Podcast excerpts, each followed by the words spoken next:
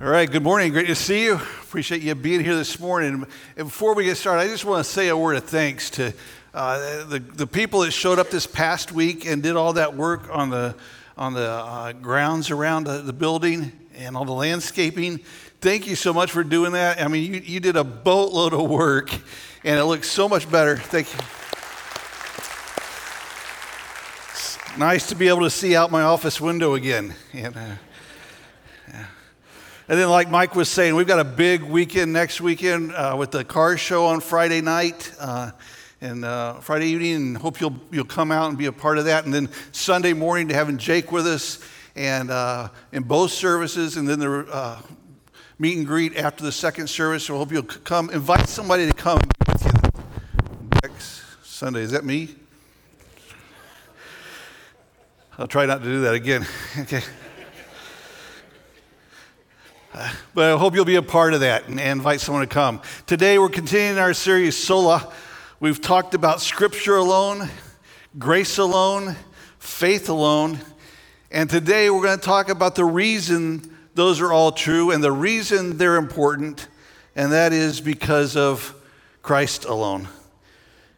You know, there's always been the temptation for people to add something to each of the alones, hasn't there? You know, scripture's not quite enough. We got to add something there. We find some other book, some other teaching.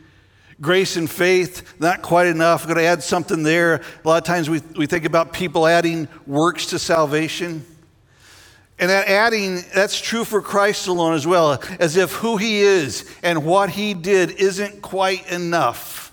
There's always been this temptation to go looking for another experience that will somehow put us on a deeper level, or to add certain bits of knowledge like the Gnostics did early on. You know, today you hear people teaching about how they're going to share five secrets to living in victory or 10 principles to whatever. And we act like, boy, I've just got to get those things down. If I can just get those things down, then, then I'll start to live a fulfilled life. Let me share with you the secret to real spirituality. You, you ready for it? Here's a secret there are no secrets. Okay? As, we've, we've already got all that we need in Christ alone. You know, as I, as I, seemingly often talk about, 2 Peter 1 3 tells us we've been given everything we need for life and godliness. Everything we need. You know what that means? It means there's no need for extra rules to follow. It means there's no experience that we need to try to chase down, to gain, to put us on another level. It means there's no knowledge you need to learn other than to grow in our knowledge of Jesus. Nothing better than getting to focus on Him, and that's what we get to do this morning. We're told in Scripture to fix our eyes on Jesus. Look at Him, keep looking at Him, make Him the focus of our lives. After all, He's the author and the finisher, the perfecter of our faith. He's the one who created it, He's the one who accomplished it for us. And by keeping our eyes on Him, we'll be encouraged and we'll be strengthened to keep running our race. So hopefully today you're encouraged. We're not going to deal with the totally baseless claim that people throw out there that Jesus never existed. I mean, that's just so far fetched. Not only do we have the testimony of Scripture, which should be enough, but we've got statements from numerous ancient writers acknowledging his life. There's a long list of both Roman and Jewish writers, not to mention all the other evidence, archaeological and such. So it's clear there's no real legitimate historian that would ever make that claim.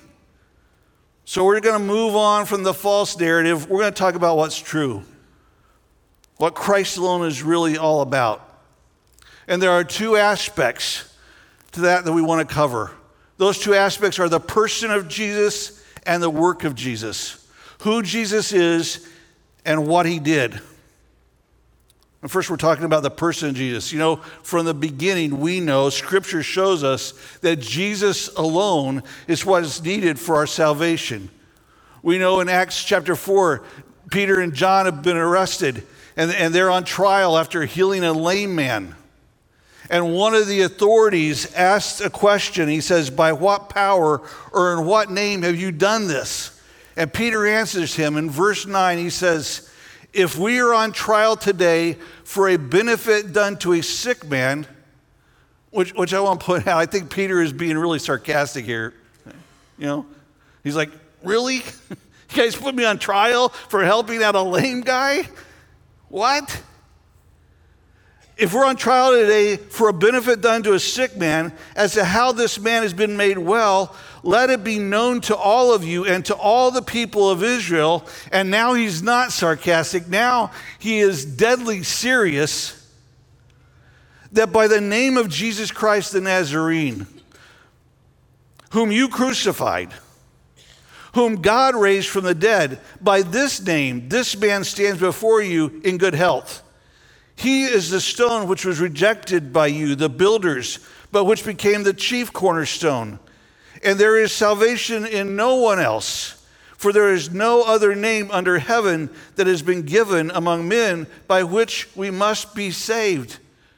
No other name. He's the chief cornerstone. And once a cornerstone was set, it became the basis for determining every measurement and the rest of the construction. Everything was aligned to that stone. And so, as the cornerstone of the church, Jesus is our standard of measure and enlightenment and alignment. Everything is dependent on Him. Salvation is in Christ alone. But Peter, Peter wasn't the only one to make an exclusive claim about salvation in Jesus. Jesus himself said these familiar words shortly before he was arrested and crucified. John 14, verse 1. Do not let your heart be troubled. Believe in God, believe also in me. In my Father's house are many dwelling places. If it were not so, I would have told you, for I go to prepare a place for you. If I go and prepare a place for you, I will come again and receive you to myself, that where I am, there you may be also. And you know the way where I'm going. Thomas said to him, Lord, we do not know where you're going. How do we know the way? Jesus said to him, I am the way and the truth and the life. No one comes to the Father but through me. I am the way, the truth, and no one, no one comes to the Father but through me. It's an exclusive claim. That's why it's so important that our understanding of who Jesus is is correct. And there aren't multiple options. It's, it's a little like if, if we could go back in time, back to school, you know, and, and pretend it's test time. I, I know if you, were, if you can imagine test time in school for a moment, you know, and the teacher's like, close your books, pop quiz, pull out your number two pencil, and you know, and the anxiety starts to build, you know, and you start sweating a little bit and you're hoping it's not an essay test because you know you don't know where to start or where to begin, end, and all that. There's, they, they have all these options, right? There's the essay, there's true and false, what you're hoping for because you got a 50 50 chance there. And, and, there's, and, and, and there's fill in the blank, and then there's multiple choice. You know, it could be A, could be B, could be C. Sometimes they get down to the point where the teacher throws in E all of the above. All of the above. And I got to tell you, we're living in a multiple choice world. And it's not just in the world that we, out there in the world that we think, it's, it's our spiritual choices as well. How we understand God, how we understand what it means to have a relationship with Him, and how we understand who Jesus is. It's all multiple choice. Every, the other, everyone is just as good as the other. You know, in our, in our culture today, I think there's really only one thing we can all agree on is that we can't all agree on everything. We have no idea what we believe, so people say all the time there's no such thing as absolute truth. And I want to say, are you absolutely sure? Your truth is good for you, my truth is good for me, but what if? What if all the options aren't true? What if really only one of them is true? And there's only one true answer about Jesus. The greatest heresies in the history of the church have been about the person of Christ. The greatest heresies today are still about the person of Christ. I mean, you just think of all the cults, name any one of them. What do they have wrong? Among other things, they've always got Jesus wrong. When you think about Jesus' identity, who he is, you realize Jesus has the right to make an exclusive claim that he makes. If you took the writings of some of the people who don't even believe in him as Savior, even from their statements, you can see that Jesus is the greatest person who ever lived. And think about think about Pilate, who called him a man without fault. The French philosopher Diderot called him the unsurpassed. David Friedrich Strauss, a German theologian who denied the deity of Christ, called him the highest model of religion. The English philosopher John Stuart Mill said he's the guide of humanity. William Lecky called him the highest pattern of virtue. The French historian Renan said he was the greatest among the sons of men. The American transcendentalist Theodore Parker called him the youth with God in his heart. Frances Cobbe described him as the regenerator of humanity. Robert Owen called him the irreproachable. I mean, this is pretty amazing. These are unbelievers. Eh, but their descriptions, as great as they are, they fall short. They aren't enough, are they? I mean, he's greater than what they describe him as. We know from Scripture that Jesus is fully God. Hebrews 1 3 says he's the radiance. He, talking about Jesus, is the radiance of his glory. Talking about the Father. He's the radiance of his glory and the exact representation of his nature and upholds all things by the word of his power. When he had made purification of sins, he sat down at the right hand of the majesty on high. In another verse, he's called the image of the invisible God. He's fully God and fully man. He's 100%. He's not half God and half man. He's 100% fully God, fully man. We see that clearly, I think, in John 1. John 1 1 that says, In the beginning was the Word, and the Word was with God, and the Word was God. So John's talking about Jesus, and he's calling him the Word. Why would he call him the Word? What's that about? Well, the word, word was used to, in both the Greek and Jewish cultures to describe God's interaction with people. In addition to that, to the Jewish mind, it was also God's personal interaction with his people. So it's the perfect way to paint a picture of who Jesus is. He's God, God reaching out to us in a personal way. And we see here that the word's eternal. In the beginning was the Word. He already existed. When time started, when that first tick of the clock started on time, Jesus was already there. He had already existed for all eternity. He's eternal. And the Word was with God. He had an eternal relationship with the Father. And the Word was God. In his nature, he was 100% God.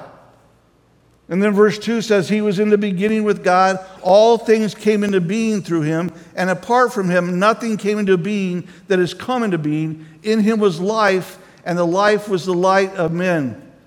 So we know he created all there is. And he brought life to his creation. I mean, that's the one we follow the eternal, life giving creator of the universe, the one true God. That's who Jesus is. But he's not only God, he's also man.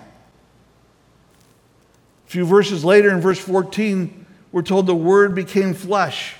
He became flesh and dwelt among us, and we saw his glory, glory as of the only begotten from the Father full of grace and truth. He became one of us. He, be, he became flesh. He, the, the, John specifically uses that word that's so clearly pictures the weakness of being a man. In contrast to this eternal, omnipotent God, he comes and becomes a man, weak man. And why is that important? What does that do for us? Well, Hebrews 2 17 says, He had to be made like his brethren in all things, so that he might become a merciful and faithful high priest in things pertaining to God to make propitiation for the sins of the people. For since he himself was tempted in that which he was suffered, he is able to come to the aid of those who are tempted. So we, we see in those verses why it's so important to us that Jesus became a man. He had to be made like us to be a merciful and faithful to be merciful, that we would know that he understands. You know, people picture God and he is this great, omnipotent, omniscient God and out there, and people think, well, he's so other than us, he couldn't possibly understand us. But that's not true of our God, is it? Why? Because he became one of us. We understand, we know he's not just other than us, he was one of us. So that we could understand him as a merciful and faithful, faithful to his Father and faithful to us. High priest. High priest. I mean, he made the sacrifice, right? He not only made the sacrifice, he was the sacrifice for us. Making propitiation is talking about satisfying God's judgment and his righteous requirement so that he could help those who are tempted, so he could help us. I just finished a study in the book of Hebrews in, in the class I teach on Sunday mornings. And if you know that book, you know one of the arguments the writer makes is regarding the supremacy of Christ over any other option. He's writing to primarily Jewish people. And so he talks about how Jesus was superior, superior to Abraham and Moses, superior to the angels. Everything that they would have, uh, have, have looked at as high and holy. He's saying, Jesus is better than this. The, the, the sacrifice he made, his blood, better than the blood of bulls and goats. His covenant, his new covenant, better than the old covenant. It's all, why would you not follow him? And the argument goes the same today. There are no better options. He is absolutely the best. And it's only logical that you would follow him. It was true then, it's true today. No one compares to Jesus. As a person, Christ alone is what we need. But the idea of Christ alone is not only about the person, it's also about what he did for us. That in his death, he did what no one else could ever do. And what he gave us through that sacrifice was perfect, it was complete, it was enough, it's sufficient. That's why we don't need any other work. We don't need some other experience. We don't need any other knowledge. We're complete in Christ. And all the benefits of Christ's work are ours. Paul said in Ephesians 1, verse 3 Blessed be the God and Father of our Lord Jesus Christ, who has blessed us with every spiritual blessing in the heavenly places in Christ. Every spiritual blessing so we're not lacking in anything. We're good to go. Every spiritual blessing. And what are some of those benefits? What are the blessings that are given to us because we're in Christ? Well, we could name, let's just think about a few. Ephesians 1 7 says, In him we have, been, we have redemption through his blood, the forgiveness of our trespasses according to the riches of his grace. In him we have redemption. Redemption, which tells us the picture there is of, of the fact that we were, in a sense, slaves. We were in the slave market. And Jesus went into the slave market, purchased us, and set us free. We were enslaved to our sin, enslaved to ourselves, enslaved to all that is anti God. And He went in there and bought us, paid the price that we owed.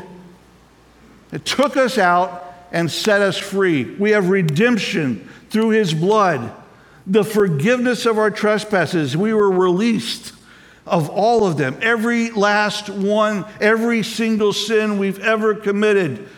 What a relief. All the guilt that we could possibly carry, it's all gone. There's no condemnation to those who are in Christ Jesus. The forgiveness of our trespasses according to the riches of his grace. And how rich is his grace? I mean, you want to know how, how completely we're forgiven? It's based on the riches of his grace. How rich is his grace? Well, it's, it covers everything we could possibly do wrong. When our sin abounds, his grace superabounds. It abounds all the more. That's what we got because of Christ alone redemption, forgiveness. Ephesians 1:13 says in him you also after listening to the message of truth the gospel of your salvation having also believed you are sealed in him with the holy spirit of promise if you're a Christian because of Christ alone the spirit of God is living in you living in you to give you strength to give you certain gifts to use to provide you with wisdom, to convict you of sin, to give you assurance of your salvation. First it was the mic, now it's my voice. The list could go on.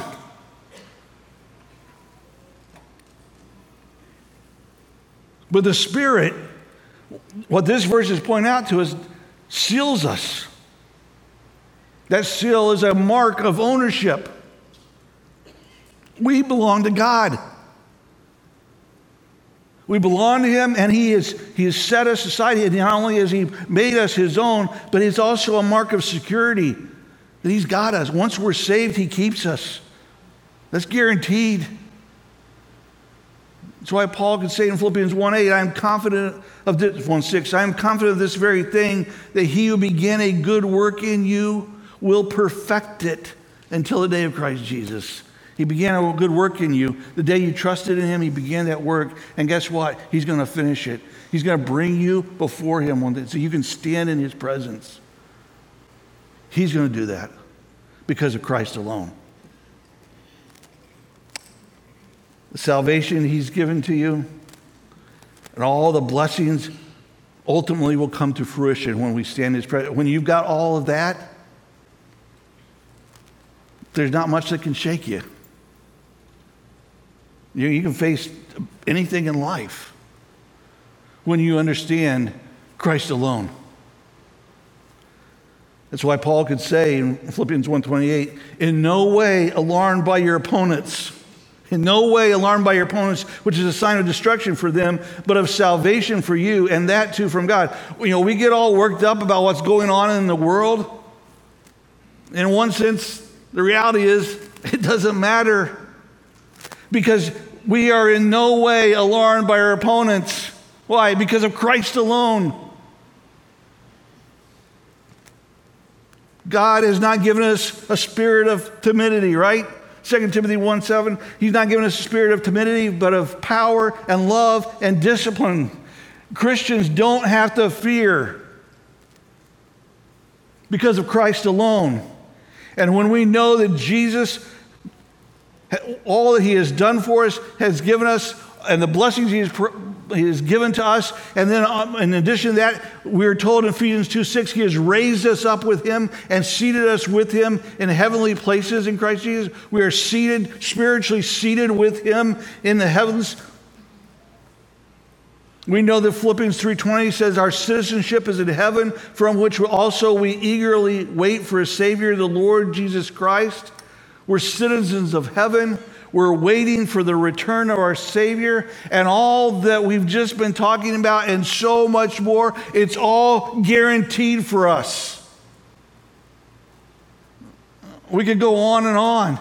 Hebrews 7:25 says he is able to save forever those who draw near to God through him since he always lives to make intercession for them right now right now, whatever you've got going on in your life right now, Jesus is making intercession. You know what that means? It means he's, he's requesting the Father for you. Whatever you're dealing with, the Son of God, seated at the right hand of the Father, is naming you and your needs and he's able to save forever. You remember the King James there? King James used the word, able, he's able to save to the uttermost. It's not a word we use you know, at all now, but boy, pretty descriptive, right? Saved to the uttermost. He's able to save forever and to save completely, not only for all time, but in every way. We are fully saved, all because of Christ alone. So think about it. Knowing who He is and what He's done, knowing Christ alone, how does that impact our lives? What's it mean for how we live? Well, it should bring a hunger in us to know Him more. Uh, Philippians chapter 3, verse 8, Paul said, I count all things but loss for the excellency of the knowledge of Christ. I count all things lost. Remember, he's talking about all the good stuff that he had going for him in life. He says, uh, it's all, it's all loss for the excellency of knowing Christ Jesus my Lord, for whom I have suffered the loss of all things, and do count them but dung, that I may win Christ and be found in him, not having my own righteousness, which is of the law, but that which is through the faith of Christ, the righteousness which is of God by faith. And then the next verse says, that I may know him and the power of his resurrection and the fellowship of his sufferings, being conformed to his death isn't that something? I mean, this is the great apostle Paul who knew Jesus deeply, but here he is expressing this great desire that I may know him. Why? I mean, why would Paul say that? That I mean, because only Jesus could do what was needed, because only Jesus did what was needed. Christ alone. It's, see, it's not just a historical fact. It is personally life changing and it brings a hunger to our lives. Becky and I just the other evening took our two oldest grandsons out to eat uh, at Bob Evans. One's six and the other's five. And we told them they could have whatever they wanted to eat. And first they're looking at the kids' menu and they're picking out something, but then they saw the picture of something in the adult menu. And that looked, and so they, or, they said, that's what we want. And you say, you guys sure? Yeah, that's what we want. Both of them wanted it. It was like I don't know, four or five pancakes, two eggs, two sausage patties, and hash browns. And I'm not kidding. Those guys, they sat there and they ate, and they, they nearly finished all of it. It's like, how in the world? You know, and I, I feel sorry for their parents because when they're teenagers, I, I cannot imagine.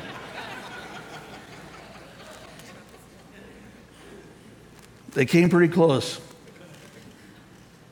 We should have a hunger to know Jesus more.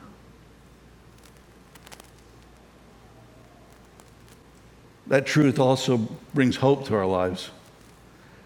If it's not true, there is no hope. If it's Christ plus anyone or Christ plus anything, we're done. Let's go home, let's close the doors, turn out the lights. We're done.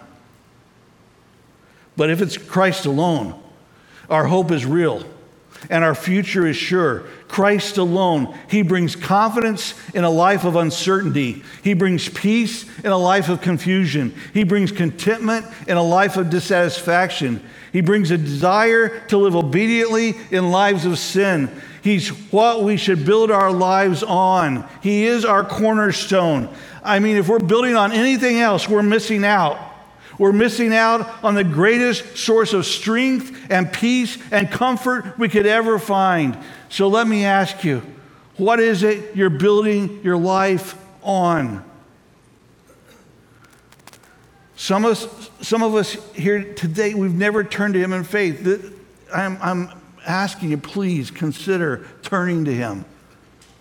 Turn to Him. Ask Him to save you, and He will. And some of us, We've already asked Him into our lives, but for some crazy reason, somehow, we slip into trying to find our fulfillment in, in, in rules or in some experience or in some bit of supposed knowledge that we're relying on. Jesus is the cornerstone of our lives, and He's all that we need. Fix your eyes on Him. Fix your focus on Him. Christ alone. All we need. Let's pray. Father in heaven, thank you for your goodness and your grace, and thank you for bringing us to yourself. And your Son, Father, is our hope, is our peace, is our confidence. God, we love you we thank you for loving us and bringing us to yourself. We'd pray for anyone who might be here who hasn't taken that step of faith, Father, that they would do that today. And for your children, God, that we would be uh, focused on Jesus. Our lives will be built on him. Thank you for all the blessings you've given to us as your children. Thank you that we know for sure our eternal destiny because of Christ alone. We pray this, Father, in Jesus' name. Amen.